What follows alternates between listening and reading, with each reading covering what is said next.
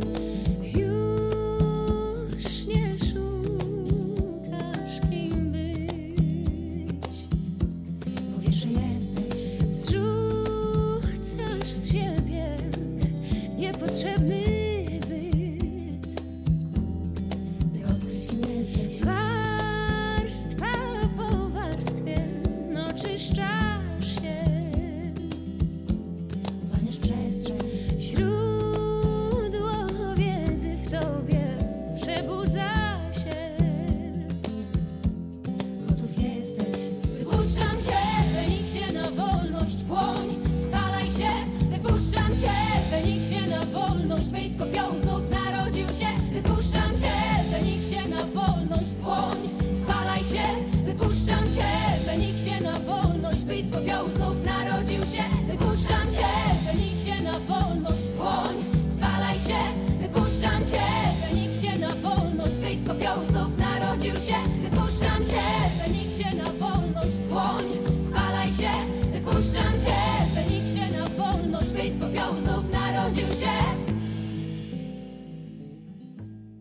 Małgorzata Kuś pochodzi z Ząbkowic Śląskich. Jej talent docenili jurorzy i publiczność kilku talent show, które wygrała.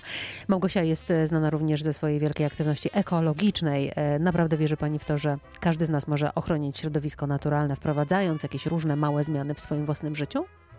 O, jak najbardziej. My, to, to przede wszystkim chodzi o jednostki, bo wszystko zaczyna się właśnie od nas samych, od naszego domu, a dopiero potem łączy się to wszystko w dużą całość. Y, I, i tu jest ta, ta mm, bardzo ważny, ważny wątek, który, o którym warto rozmawiać i poruszać te tematy, żeby ludzie naprawdę y, bardziej skupili się na, na sobie, nie w sposób taki egoistyczny, ale tak na sobie, żeby przepilnowali y, tego swojego, swojej metody funkcjonowania na tym świecie tak, żeby nie być toksycznym dla środowiska. Jeżeli tylko o to zadbamy, to praktycznie już cała praca zostanie wykonana, bo łatwo jest nam wyjść z transparentem na ulicę, domagać się jakichś zmian, e, czy nawet, nie wiem, nieścinania drzew. E, była taka akcja niedawno e, w Puszczy Białowieskiej, czy gdziekolwiek.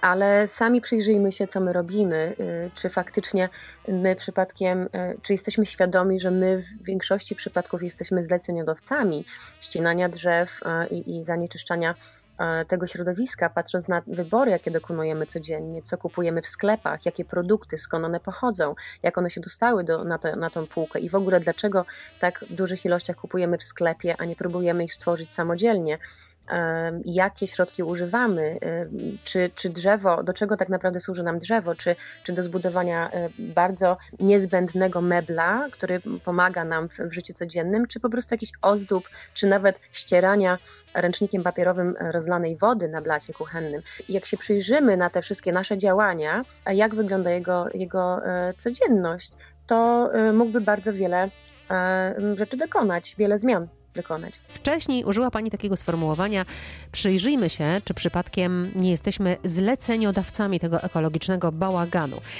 Z czego więc Pani rezygnuje w swoim życiu na rzecz ochrony środowiska? Jest to trudne, jest to trudne naprawdę być e, super ekologicznym, e, dlatego że no jednak bardzo dużo jesteśmy zależni od systemu.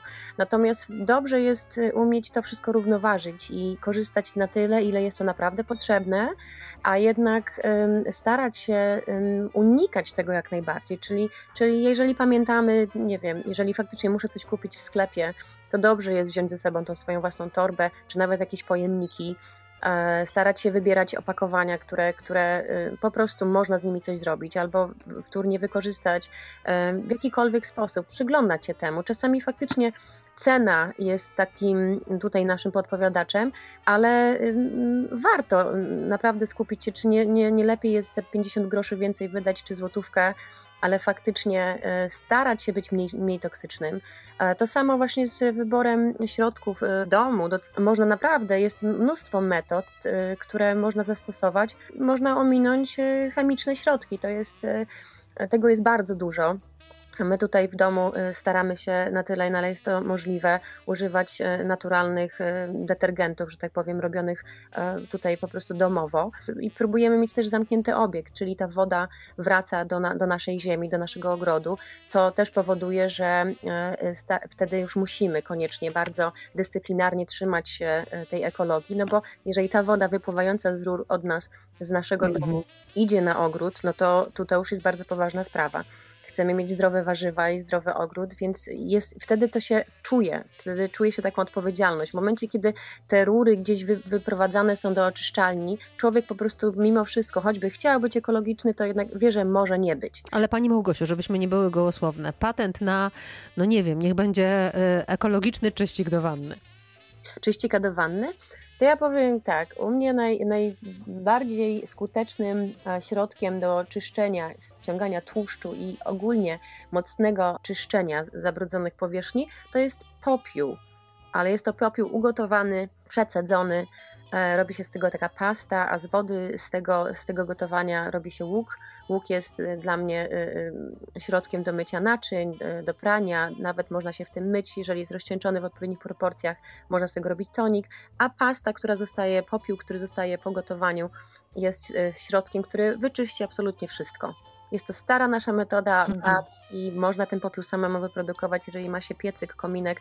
Tylko trzeba też dobrze pomyśleć, żeby w tym kominku paliło się czyste drewno. To na koniec e, chcę zapytać, no właśnie o ten 2021 rok. Czy mimo wszystko Pani jest taką osobą, która planuje, czy czeka, co los przyniesie? No, ciężko jest cokolwiek planować teraz, patrząc na doświadczenie zeszłego roku. Na razie, na razie akurat my tutaj prężnie działamy z ogrodem, bo próbujemy tutaj zrobić sobie taką samowystarczalność, więc mamy dość dużo pracy. E, natomiast jeżeli chodzi o kwestie muzyczne, to, to teraz się rozpoczyna nam e, praca nad kolejną płytą. Jest to czas taki twórczy i myślę, że to jest chyba najbardziej rozsądne, jeżeli chodzi o jakiekolwiek plany, to, to mm, czas tworzenia jest najbardziej pewnym. Jakby wiem, że tutaj mnie nikt e, nie zamknie studia, bo siedzę sobie po prostu w domu i, i można y, najbezpieczniej po prostu rozpocząć pracę twórcze i, i czekać, co się, co się pojawi. No to życzę tej pracy twórczej w 2021 roku, a jeszcze bardziej życzę, żeby tę pracę twórczą można było już przełożyć na konkretne e, koncerty czy też płytę. Wszystkiego dobrego. Wszystkiego dobrego.